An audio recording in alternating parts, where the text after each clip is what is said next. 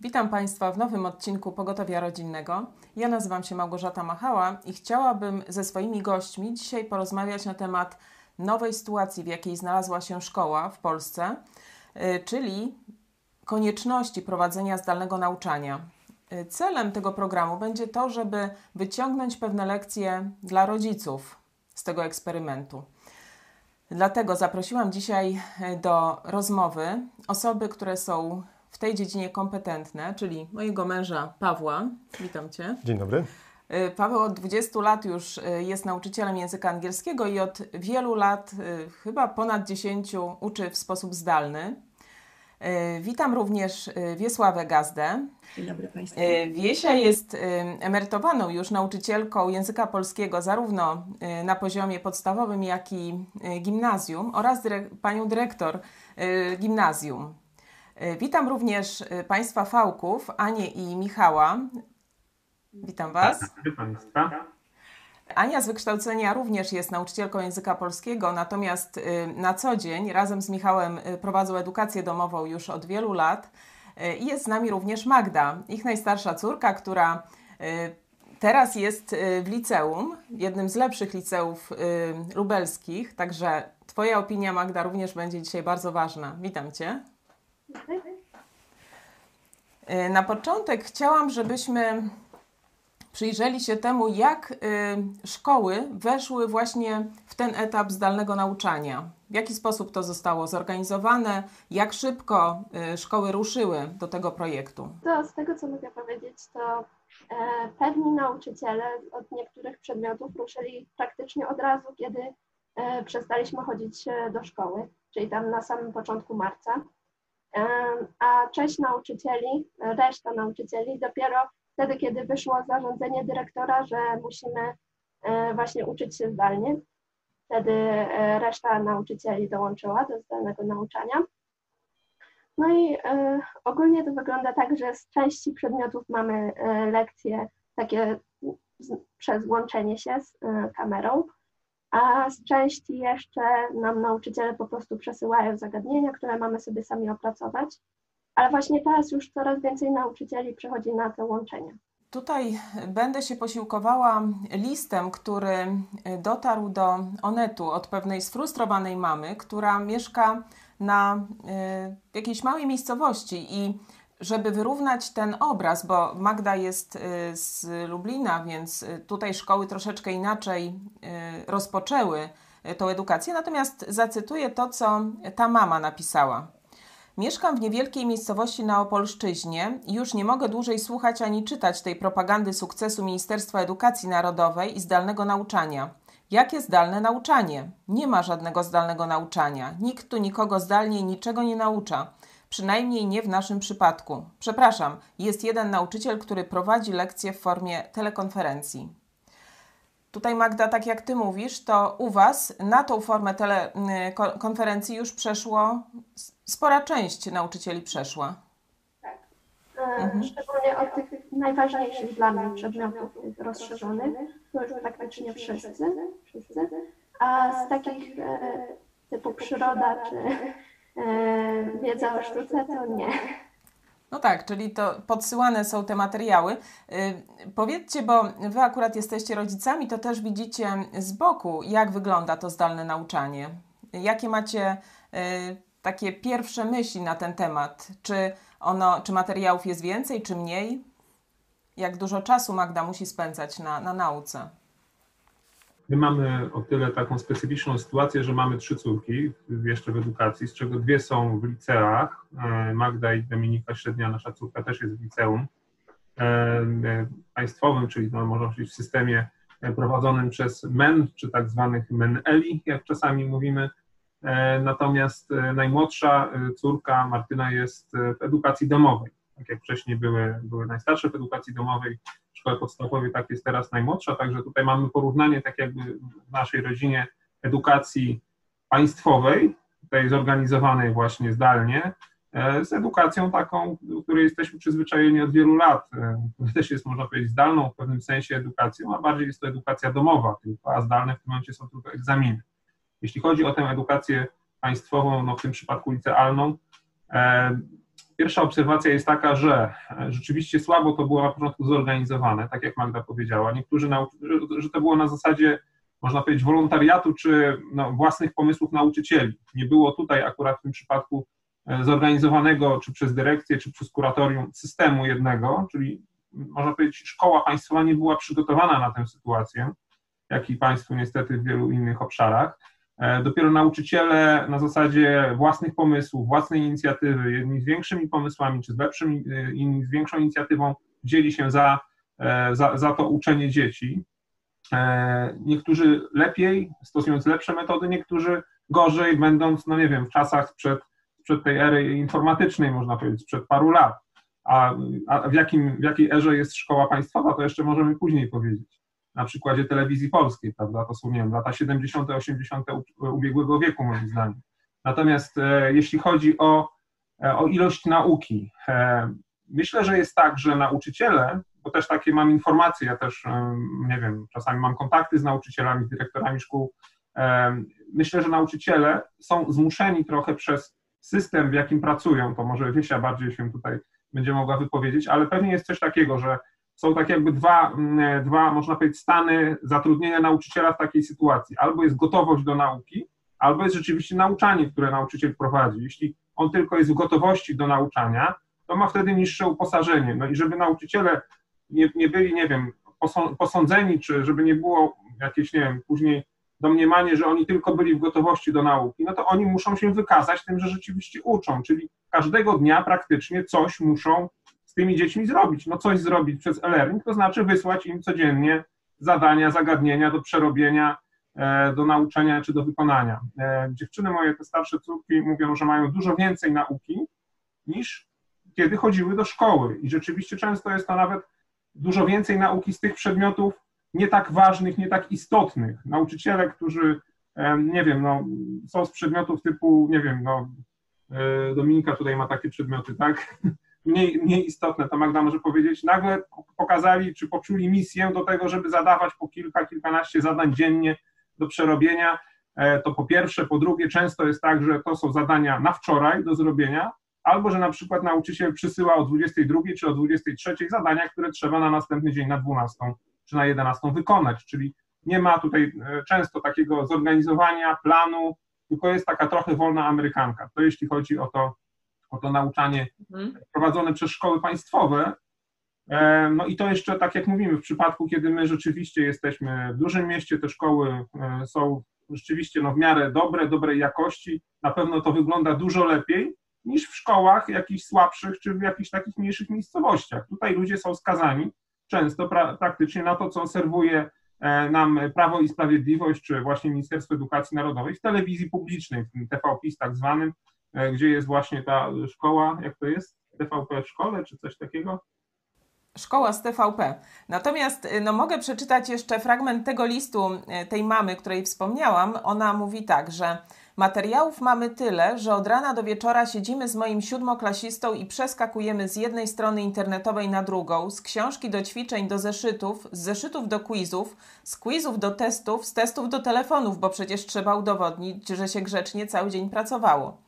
Potem komunikatory, e-dzienniki, skrzynki mailowe i już o 20.30 możemy sobie w miarę spokojnie padać ze zmęczenia. Jutro psycholog szkolny prześle mi maila o tym, jak mam sobie radzić ze stresem, motywować dziecko do nauki i rozplanować dzień pracy. Pedagog chętnie odpowie na maila, dyrektor nie odpowie, a nauczyciel stwierdzi, że wyraził się jasno i nie widzi potrzeby dyskusji.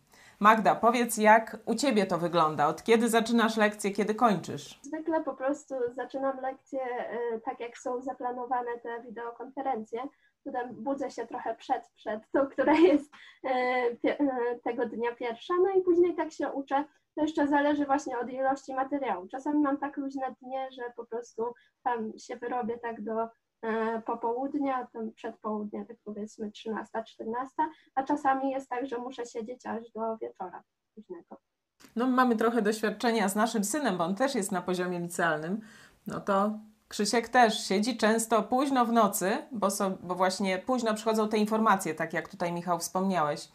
A powiedzcie, jak widzicie swoją rolę jako rodziców w tym procesie właśnie edukacji zdalnej, że czy, czy uczy szkoła, czy uczy rodzic? No to pewnie zależy od sytuacji, od rodziny, ale ogólnie na pewno dzieci szukają pomocy. Ja tam czasami dziewczynom mówiłam, że na to poświęć więcej czasu, a z tym sobie daj spokój, albo najwyżej po prostu nie zrobisz. Nie? nie, nie musisz się tak do końca przejmować. Także to zależy od, od tego, jaki to przedmiot, y, jaka sytuacja. Także mówię, to ogólnie ja mam takie podejście, że jednak to jest odpowiedzialność dziewczyn.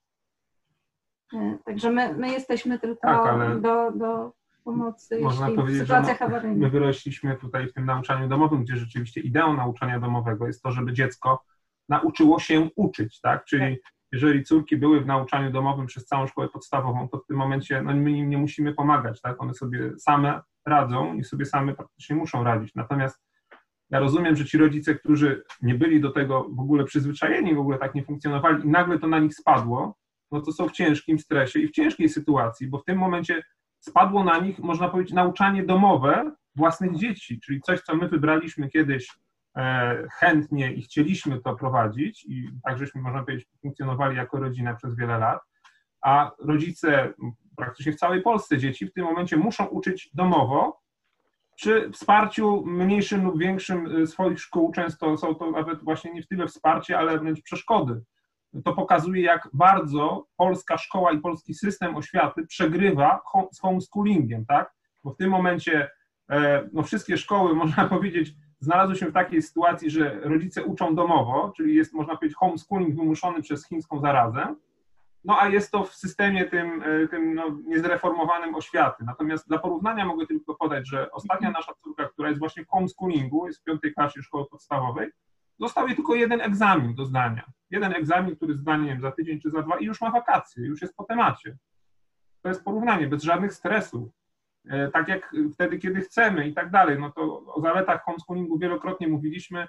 Tutaj e, bardzo jaskrawie, tym bardziej można powiedzieć w tej sytuacji te zalety wychodzą. Tutaj e, wiem, że wielu rodziców skarży się na to, że czują się w tej nowej roli jak dozorcy, że do tej pory mogli funkcjonować normalnie, czyli zajmować się jakby zapleczem tym edukacyjnym swoich dzieci Natomiast teraz musieli wejść w tą rolę nauczyciela i nie do końca się w tym odnajdują. Tak jak ty, Michale, mówisz, y, no, nie są do tego przyzwyczajeni ani przygotowani. Ale to oczywiście też wynika z tego, że rodzice w dużej mierze zdjęli z siebie obowiązek y, taki, żeby swoje dzieci uczyć, tylko przełożyli go na, na instytucje. Teraz jest to sprawdzam, jak, jak dzieci się odnajdują i dzieci, i rodzice w tym systemie. Tutaj właśnie wspomniałeś, Michale, o tym, że e, telewizja polska wyszła, e, próbowała wyjść naprzeciw potrzebom edukacyjnym Polaków, polskich dzieci i stworzyła cykl programów Szkoła z TVP. O różnego rodzaju wpadkach tego projektu możemy zobaczyć na internecie. Y, oczywiście nie chodzi mi o to, abyśmy krytykowali teraz tych nauczycieli, tylko y, mam takie pytanie: czy myślicie, że to jest tylko y, niekompetencja tych nauczycieli, stres, czy też faktycznie rodzic ma okazję po raz pierwszy być może wejść na lekcję swoich dzieci, zobaczyć jak to wygląda od środka? No na pewno. Trochę tak jest, że może to dla rodziców być szokiem, ale ja jak na przykład oglądałam lekcje, no głównie z języka polskiego i to na poziomie tam piątej, szóstej klasy, czwartej, no to stwierdziłam, że całkiem nieźle to poszło. Nie, nie, nie miałam jakichś tak poważniejszych uwag. Oczywiście nie są to lekcje bardzo ciekawe, porywające, no ale e, żeby e, dziecko zrozumiało coś, mo, może to być pomoc. Jeszcze e, moja córka to ogląda w przyspieszeniu, e, więc to zajmuje o wiele mniej czasu. I, i wtedy, wtedy jest żywa ta lekcja, da tak, się o wiele lepiej, na niej. O wiele lepiej wtedy się ogląda, ale chodzi o to, że tak są nauczyciele uczeni. E, tak ma wyglądać lekcja, takie są wymagania, cele, metody, czy, czy większość tam w tych klasach starszych, jak ja patrzyłam w podstawówce, no to nauczyciele używają różnych pomocy. Także to nie jest też tak, że y, całkiem lata 70. czy 80. Są różne y, pomoce y, też medialne. Także... Chodzi bardziej o styl pokazania tego w telewizji polskiej, bo właśnie e, no my mając telewizję internetową, nowoczesną, telewizję pod prąd, gdzie przecież często też są programy edukacyjne, jesteśmy przyzwyczajeni do innego stylu. Kiedy ja włączyłem e, sobie właśnie tę szko szkołę w TVP, to mówię, wow, to, takie, to tak, tak jak ja bym wrócił do szkoły, nie? czyli do lat właśnie 80., 90., tak się czułem, jakbym, nie wiem, teleranek zaraz miał obejrzeć i później towarzysza generała e, w czarnych okularach. No, to jest dla mnie ten poziom produkcji programu, czy realizacji programu. Natomiast samo, samo nauczanie to rzeczywiście, no, e, na, nasza właśnie najmłodsza córka, której tam proponowaliśmy, żeby sobie obejrzeć, to ona po prostu nie, nie, że nie chce, nie? No i no okej, okay, no ja też tam obejrzałem jedną czy dwie lekcje, niektóre są nudne. Jedna była bardzo ciekawa, to trafiliśmy na człowieka uczącego historii w, w szkole średniej, gdzie on rzeczywiście tę historię podawał tak ciekawie i na taki nieszablonowy sposób, ale to był taki na luzie właśnie facet w, w jakichś tam, nie wiem, bojówkach e, i tak dalej, taki nauczyciel, można powiedzieć, e, no są pewnie też tacy sorowie i też no tutaj dziewczyny mogą potwierdzić, że są fajni sorowie w szkole średniej, a są tacy jakby, nie wiem, no się e, jeszcze zostali w poprzednim wieku. Natomiast te wpadki, to ja nawet nie miałem tego świadomości, ale jak mi właśnie przygotowując się do tego programu dziewczyny puściły te wpadki, no to do tej pory jest mi ciężko wyjść, wyjść z szoku. Po prostu. Co, co, jak, jaki jest to poziom, jak po prostu jest to żenujące czasami, tak? To jest później świadectwo na, na cały świat, dlatego no, my, my mamy tego świadomość prowadząc programy, że trzeba się naprawdę przygotować, trzeba pilnować, żeby nie, nie popełnić błędów, bo internet tego nie zapomina, tak? Te, te wpadki będą się za tym programem ciągnęły przez lata być może i będą ludzie się naśmiewali z polskiej szkoły, z polskich nauczycieli, z polskiego systemu oświaty. Tak. Natomiast y, w takim razie pytanie y, do Ciebie, bo Ty prowadzisz te lekcje już od y, wielu lat i z tego co wiem, uczniowie są zadowoleni. No, jak to robić dobrze, żeby właśnie nie było to żenujące i takie niezjadliwe dla, dla ucznia? No, całego know-how nie sprzedam, bo mm, to jest cenna rzecz mm, i, i oczywiście pewne rzeczy zachowam dla siebie, ale można tak pomyśleć i powiedzieć sobie, to mówię do, do kolegów i, koleżanek nauczycieli, należy być, lekcje internetowe nie różnią się w zasadzie od lekcji, e, od zwykłej lekcji. Jeśli jesteś dobrym nauczycielem, jeśli lubisz uczyć, to po krótkim zmaganiu się ze sprzętem, krótkim, czy technologią, czy programem, będziesz robić to, co robiłeś do tej, do tej pory i uczniowie być może już teraz inni, ale uczniowie będą lubić Twoje lekcje. Moja filozofia nauczania jest taka, że jeśli nie, nie sprawię, że mój uczeń znienawidzi mój przedmiot, to już jest duży sukces. Uważam, że większość naucza, uczenia powinna e, polegać na tym, że uczeń sam, e, motywowany przez nauczyciela, e, przy jego pomocy, przy wsparciu, sam odkrywa to, czego się uczy. I oczywiście tutaj dochodzi jeszcze kwestia metodologii uczenia się, czyli nauczyciel powinien pokazać, jak powinien się uczyć, materiały dostarczyć, ale gro tego, co, co, co uczeń powinien E, przyswoić jako wiedzę, to jest jego odpowiedzialność. I, i ja sam e, już dawno temu, a mam e, na karku ponad 20 lat uczenia, zdjąłem z siebie tę odpowiedzialność. Ja nie myślę, że uczeń beze mnie nie przetrwa. Dobrze byłoby, żeby, żebym się w czymś przydał, czyli innymi słowy, żeby beze mnie było mu gorzej ale, ale nie jestem niezbędny. Myślę, że to, co wracając do tego przykładu telewizji polskiej i ich programu, nie oglądam telewizji e, polskiej od 20 lat, to nie, nie, te fragmenty, te, te, przykłady oglądałem, one są smutne. Mnie bardziej zasmuciły nieraz niż rozśmieszyły, tak zażenowały, bo, bo w końcu wiem, że pewnie część z tych nauczycieli to są naprawdę dobrzy nauczyciele ale dlaczego puszczono programy, nie wiem, bez przejrzenia ich wcześniej? Żadna firma, która naucza, nie puściłaby takiej szmiry, takich wpadek e, na żywo, bo to byłby koniec e, przyszłości tej firmy.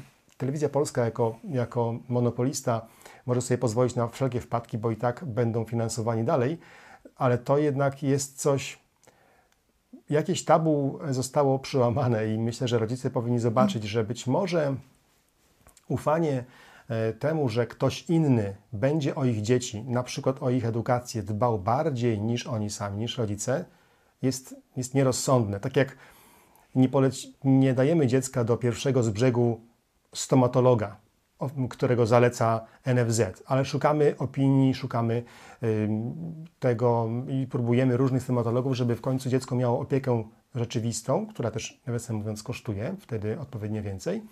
Tak samo tutaj zgodzimy się, że edukacja dziecka jest, jest jej waga jest podobna do, do, tego, do tego jaką, jak ważny jest stan uzębienia dziecka, więc powinniśmy poszukać sposobów na wpływanie na to, jako rodzice, kto uczy nasze dzieci, czego ich uczy i jak e, je uczy, te dzieciaki. Mhm. To jest nasza odpowiedzialność i dobra okazja, uważam, cała ta sytuacja e, z tym chińskim mm, wirusem jest taka, jest, jest to dobra okazja, żeby przewartościować swoje podejście do edukacji swoich dzieci, żeby znaleźć nowe rozwiązania i no, zobaczyć e, rzeczywistość prawdziwą, przyjrzeć się, może, może zdjąć te klapki z oczu na przykład ten, ten, ten takie, to, takie przekonanie, że państwowa firma rzeczywiście troszczy się o nasze dzieci. Normalnie nikt by w to nie uwierzył. Mhm. No dzięki, czyli y, znowu y, no, idziesz w tą stronę, żeby pokazać, że właściwie rolą rodzica jest pobudzenie ciekawości dziecka, żeby ono chciało się uczyć. To faktycznie przy takim natłoku y, tych wymagań szkolnych jest często gdzieś tam zagubi zagubione, że dziecko nie jest w stanie nawet y, Wiedza, polubić coś. Tak, bo wie, to, to jest takie oczywiste, że aż nie wiem, czy o tym mówić. Wiedza jest ciekawa. Każde dziecko jest ciekawe świata. Ciekawe jest poznawania, nie wiem, zjawisk fizycznych, biologicznych, chemicznych. To jest wszystko arcyciekawe. Mhm.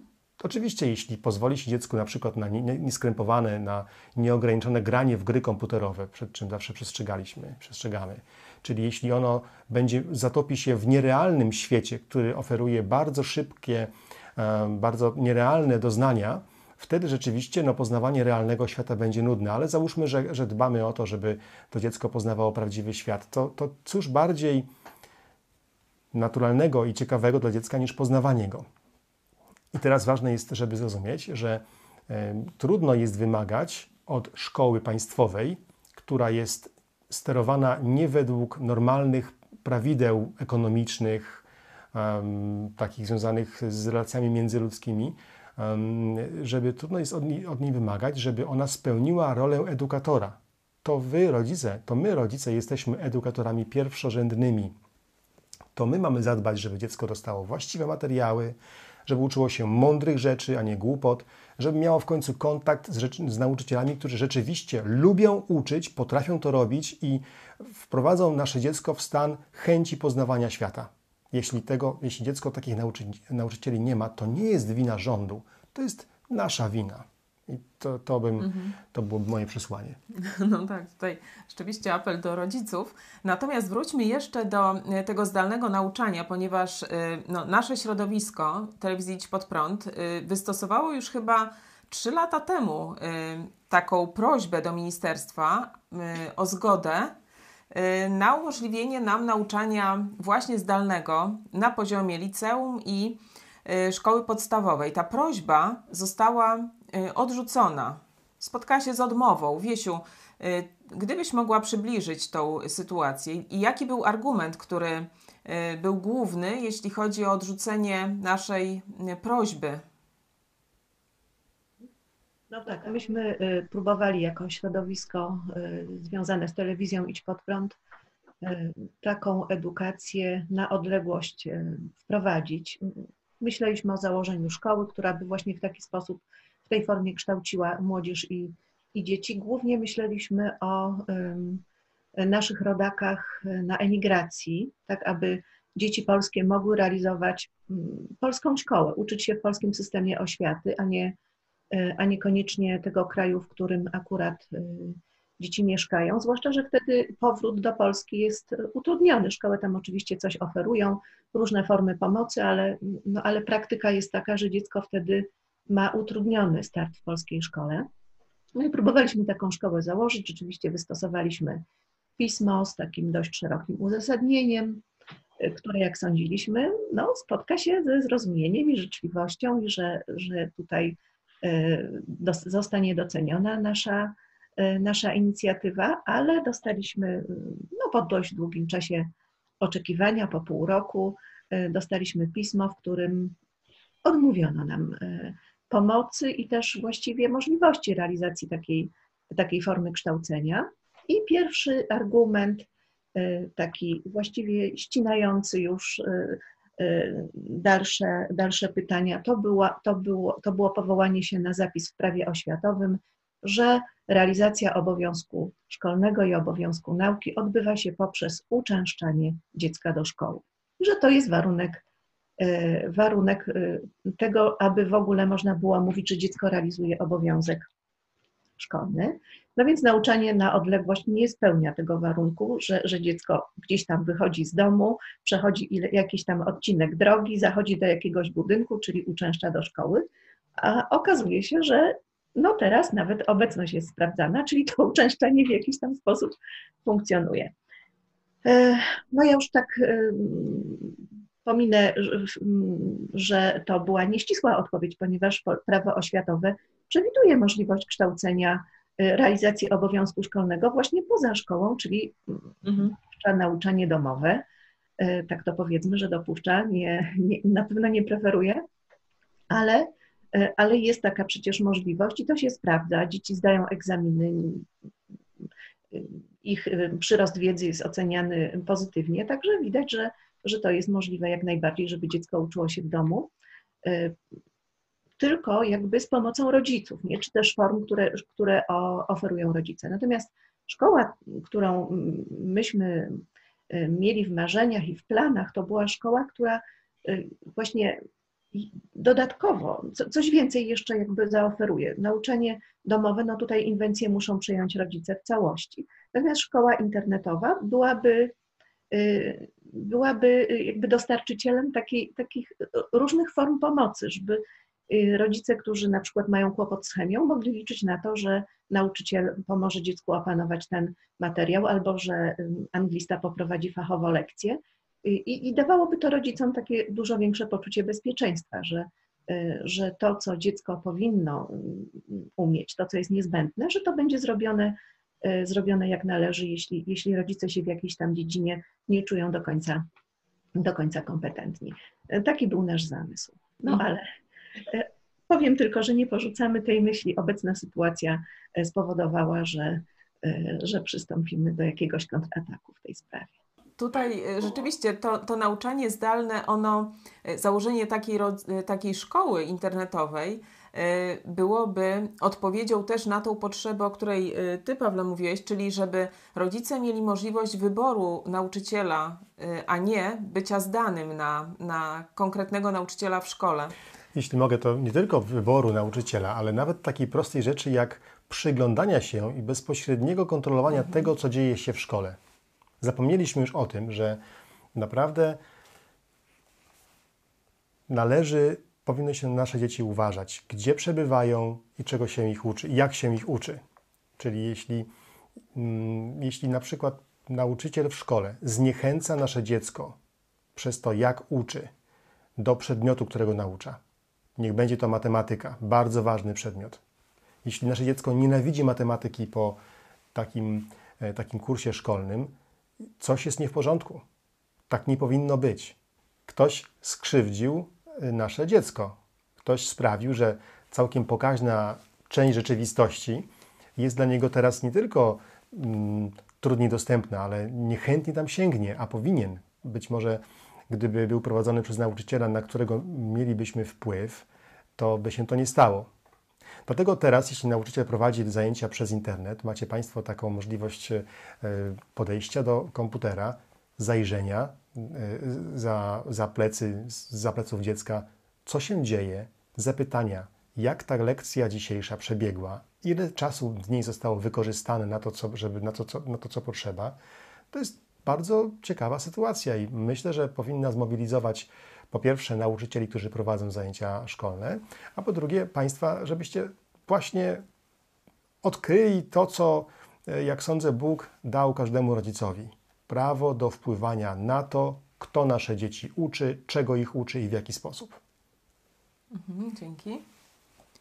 Można jeszcze odnieść się do tego, co przed chwilą Pawle powiedziałeś i też do, do tego, co Wiesia przedstawiła, do tej odpowiedzi państwa polskiego na ten właśnie nasz pomysł i projekt takiej właśnie szkoły wolnych ludzi, szkoły internetowej, pomocy też szczególnie e, dzieciom Polonii. Przecież mówi się państwie polskim, premier, naczelnik państwa i inni mówią, że chcą, żeby Polonia wracała do kraju. A rzuca się, można powiedzieć, kłody pod nogi ludziom, którzy chcą tej Polonii pomóc. Odpowiedź państwa polskiego i czas, w jakim ona nastąpiła, czyli tak jak Wiesiu powiedziałeś, po pół roku, to pokazuje, w jakim jesteśmy podłym państwie, w jakim my podłym państwie żyjemy. Państwie, która, które nienawidzi konkurencji, nienawidzi wolności, państwie, które nie dopuści do tego, żeby entuzjaści mogli wziąć nauczanie swoich dzieci w swoje ręce zamiast publicznych instytucji państwowych. To jest po prostu skandal i horror i koszmar. Jesteśmy w państwie praktycznie socjalistycznym, bo to socjalizm jest systemem, który więzi ludzi, który nie daje ludziom wolności, nie daje też wolności rodzicom prawdziwej do tego, żeby mogli uczyć swoje dzieci i mieć realny wpływ na tę naukę, albo żeby, żeby te, te dzieci uczyli zamiast szkoły. To właśnie teraz ta sytuacja z, z tym chińskim wirusem, z tą chińską zarazą pokazuje, w jakim tragicznym miejscu jesteśmy jako społeczeństwo, jeśli chodzi o edukację dzieci, naszych młodzieży, czy w ogóle uczniów, tak? System edukacji jest po prostu w upadku według mnie. To i tak rodzice muszą uczyć te dzieci, muszą poświęcać czas, muszą dalej być może jakieś korepetycje przez internet opłacać i tak dalej. To państwo jest niewydolne. Nauczyciele no muszą, e, muszą się wykazywać, żeby pokazywać, że są potrzebni, chociaż można powiedzieć, że rodzice mogą sobie i bez nich poradzić, tak? Można by e, zaorać ten system i zbudować od nowa i nic by się nie stało, byłoby dużo lepiej. To są takie rozwiązania już radykalne, natomiast e, zastanówmy się jeszcze na koniec nad taką kwestią, że skoro rodzice w tej chwili mają wgląd w to, czego uczą się ich dzieci, no bo mogą właśnie z zapleców, tak jak Paweł powiedział, Y, zajrzeć na, na taką lekcję internetową, to jak myślicie, jakie lekcje właśnie rodzic może wyciągnąć dla siebie z tych y, obserwacji, z tych, y, jakie wyciągnąć wnioski? Ja mogę e, podać znakomity przykład takiej lekcji, ale można powiedzieć, jak lekcja mogłaby wyglądać e, prawdziwie. Otóż na naszym kanale mm, już zapewne jest opublikowany, albo jeśli nie, to będzie naprawdę wkrótce opublikowany materiał z, z konferencji kreacjonistycznej, która która właśnie ma miejsce. E, I ten pierwszy wykład, który tam był, wykład prowadzony przez Erika Chowinda, który tłumaczył tu właśnie obecny e, Paweł Machała, też naprawdę w piękny sposób, to jest dla mnie no, świetna lekcja historii, biologii. Ona jest w języku angielskim, ale jest prowadzona ze swadą. Nauczyciel, można powiedzieć, był do niej znakomicie przygotowany, ma świetne slajdy, mówi wartko, bardzo ciekawie, e, sypie dowcipami przy okazji. No tutaj jeszcze oczywiście rola tłumacza też jest bardzo ważna. No, jak ktoś zobaczy tę lekcję, czy ten materiał, to siądzie i powie, wow, jakby tak szkoła mogła wyglądać, to przecież to jest właśnie to, o czym Pawle wcześniej mówiłeś. To aż do dorosłych ludzi, nie tylko dzieci czy młodzież, zachęca do poznawania historii. Akurat tutaj jest to lekcja historii kreacjonistycznej, ale można tak poprowadzić każdą dowolną lekcję, właśnie w ten sposób jeżeli tak by były lekcje prowadzone, no to po prostu super, nie? Tak mogłoby funkcjonować nauczanie. To taka zachęta, od razu reklama. E, naprawdę warto, warto zobaczyć ten materiał. Zobaczycie, jak może wyglądać świetnie prowadzona lekcja zdalnie, przez internet.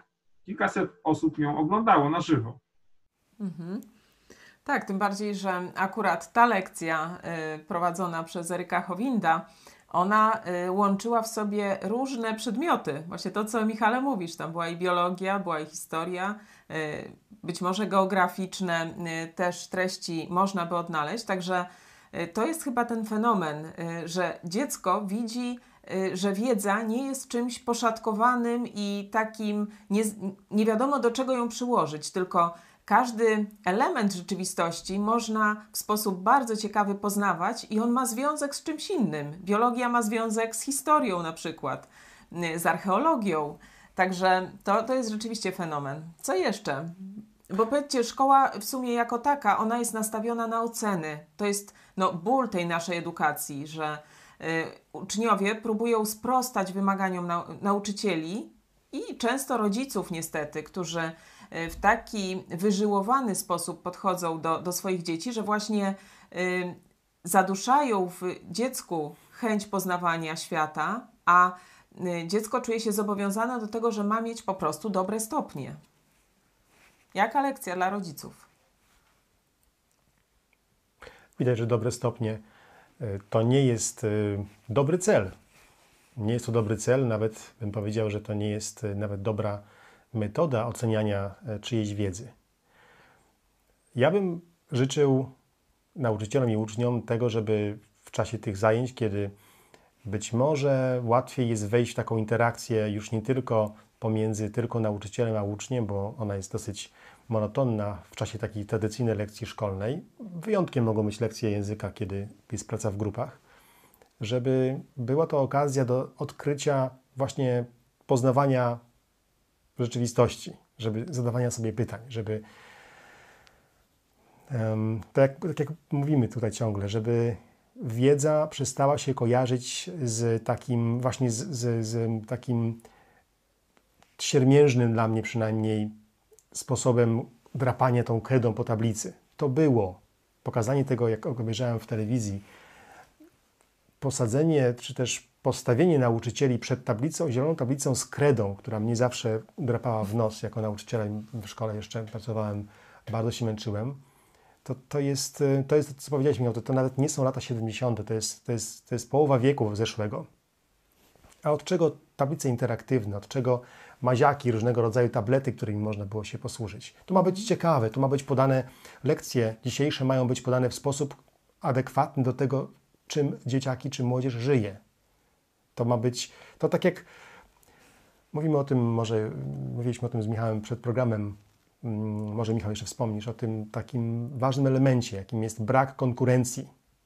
Że szkoła państwowa nie ma konkurencji, wykańcza tę konkurencję lub nie pozwala jej wejść na rynek. Dlaczego? Może dlatego, że nie chcą, że rząd, w tej chwili pisowski w Polsce, e, nie chce pozwolić na, na wolność w tym nie tylko jak się naucza, ale czego się naucza. Pominąwszy jeszcze raz tę merytoryczną kwestię, może nie chce pozwolić na to, żeby powstały szkoły, które będą uczyły w taki sposób, że indolencja systemu państwowego, który przecież zatrudnia wielu świetnych nauczycieli, wyjdzie no tak, że i ślepy by zauważył. I ten, ten strach y, rządowej, rządowej mm, agendy mm, pod nazwą MEN jest tu widoczny na każdym kroku. Obostrzanie, jakieś prawidła, nie wiadomo, z sufitu ściągnięte dotyczące y, tych, którzy, tych podmiotów, które chciałyby uczyć na rynku, jest, jest zastanawiający. Ale mówię, mamy teraz wolność, drodzy rodzice, mamy większą wolność w tym, żeby przyjrzeć się temu, jak się dziecko uczy, przyjrzyjmy się wymyśleniu czegoś nowego, poszukanie być może nauczycieli, znalezieniu takich, którzy by chcieli uczyć e, z, z pasją, bo na koniec jedną z, uważam, z najważniejszych cech nauczyciela, który, e, dobry, dobrego nauczyciela jest to, że lubi robić to, co robi. Nie jest zblazowany, zmęczony, nie jest jak ten drapujący się po schodach nauczyciel z teczką w ręku w dowcipie, który kończy się ze, ze słówkiem, brzydkim słowem, kiedy go młodszy pyta, Widzę, że kolega już nie potrzebuje wiele nosić, bo tak jak ja, magnetofony i kasety, wszystko ma kolega w głowie. Na co starszy kolega mówi, nie, drogi, sympatyczny kolego, w tym wieku to ja mam już i Państwo wiecie, jak się ten dowcip kończy. To takich nauczycieli nie powinno być w szkole. To nie jest tak, to nie jest, e, to nie jest coś normalnego. To jest, to jest anormalne. Szkoła ma, czy posyłamy dzieci do szkoły jako rodzice i żądamy, żeby nasze dzieci były uczone we właściwy sposób. Jeśli nie będą, chcemy zmienić tę szkołę, nauczyciela najpierw, a ewentualnie zmienić szkołę. Jest okazja na to i mam nadzieję, że ten E, ten e, komunistyczny chiński wirus zrobi zamieszanie w tej dziedzinie. Mhm. Tutaj mm, przytoczę jeszcze fragment właśnie listu tej mamy, o której wspomniałam na początku. Ona tak mówi: Chcę wierzyć, że obecna sytuacja otworzy nam oczy i dostrzeżemy, że cały ten system edukacji jest chory i nie sprzyja ani radości zdobywania wiedzy, ani prawdziwej nauce. Nauce, której potrzebny jest czas, cierpliwość i uważność, a nie pośpiech i system kar i nagród. Potrzebujemy tego, by dziecko znalazło wreszcie swoje miejsce w centrum systemu edukacji, a nie na jego peryferiach. Także to myślę, że jest y, takie dobre podsumowanie y, celu dla rodziców również. Y, na koniec może jakoś, jakieś słowa zachęty jeszcze dla rodziców, jak możemy wspomóc nasze dzieci w tym, aby nie straciły właśnie zapału do nauki, a oderwały się od ocen, no bo jest ku temu okazja. Jako rodzice możemy dzieciom e, pokazać, że e, to, że coś wiemy, to jest jakby mm, nagroda sama w sobie, nie? Że, y, że kompetencja w jakiejś dziedzinie jest bardzo satysfakcjonująca. I nie tyle właśnie ocena, ile to, że dziecko wie, że coś umie. Nie? I że kiedyś szkoła, mimo że ona była też w tym systemie państwowym, to więcej tego dawała, ponieważ było wiele czasu na wyćwiczenie tych podstawowych umiejętności. Dziecko się czuło w miarę, w miarę kompetentne, że sobie poradzi. I w związku z tym no, nie, nie, czuło się takie ciągle y, wystraszone. Kiedy jest wystraszone, no to nie myśli. I to jest takie teraz y, zapętlenie dzieci właśnie w te y, nadmierne oczekiwania, a jednocześnie brak czasu na, na utrwalenie, na wyćwiczenie. Bo właśnie myślę, że no, jeszcze by się z tego systemu edukacji coś może dało wyciągnąć, gdyby nie pośpiech, który zabija E, zabija właściwie wszystko w tym momencie, że, że to jest takie gonienie nie, wi nie wiadomo za czym, a ten cel e, właśnie w tym pośpiechu nie jest realizowany, ponieważ nie dziecko jest tu w centrum, tylko właśnie podstawa programowa jest w centrum i, i nauczyciele są, no, nauczyciele cisną dzieci, ale sami jakby są pod presją, pod presją zrealizowania podstawy programowej, bo to jest bardzo, bardzo tak skrupulatnie kontrolowane. Kiedyś tego nie było. Ja pamiętam czasy, kiedy nauczyciel miał dużo więcej swobody, dużo więcej autonomii i dużo swobodniej czułam się w swojej pracy. Właśnie później nastał czas takiej, takiej właśnie gonitwy, takiego pośpiechu, który dziecko wyczuwa i właśnie zamiast się skupiać, to ono się spieszy i to, i, i to się wszystko właśnie tak rozsypuje. Jeszcze tylko krótki komentarz do tej szkoły TVP bo ja przyznam, że no, zażenowana się też czułam oglądając te lekcje. Ja pracowałam w szkole no, na prowincji, w małym miasteczku, ale każdej sali lekcyjnej był projektor multimedialny. Każdy, e, każdy nauczyciel miał laptop, miał projektor multimedialny pod, podpięty cały czas do, e, do laptopa.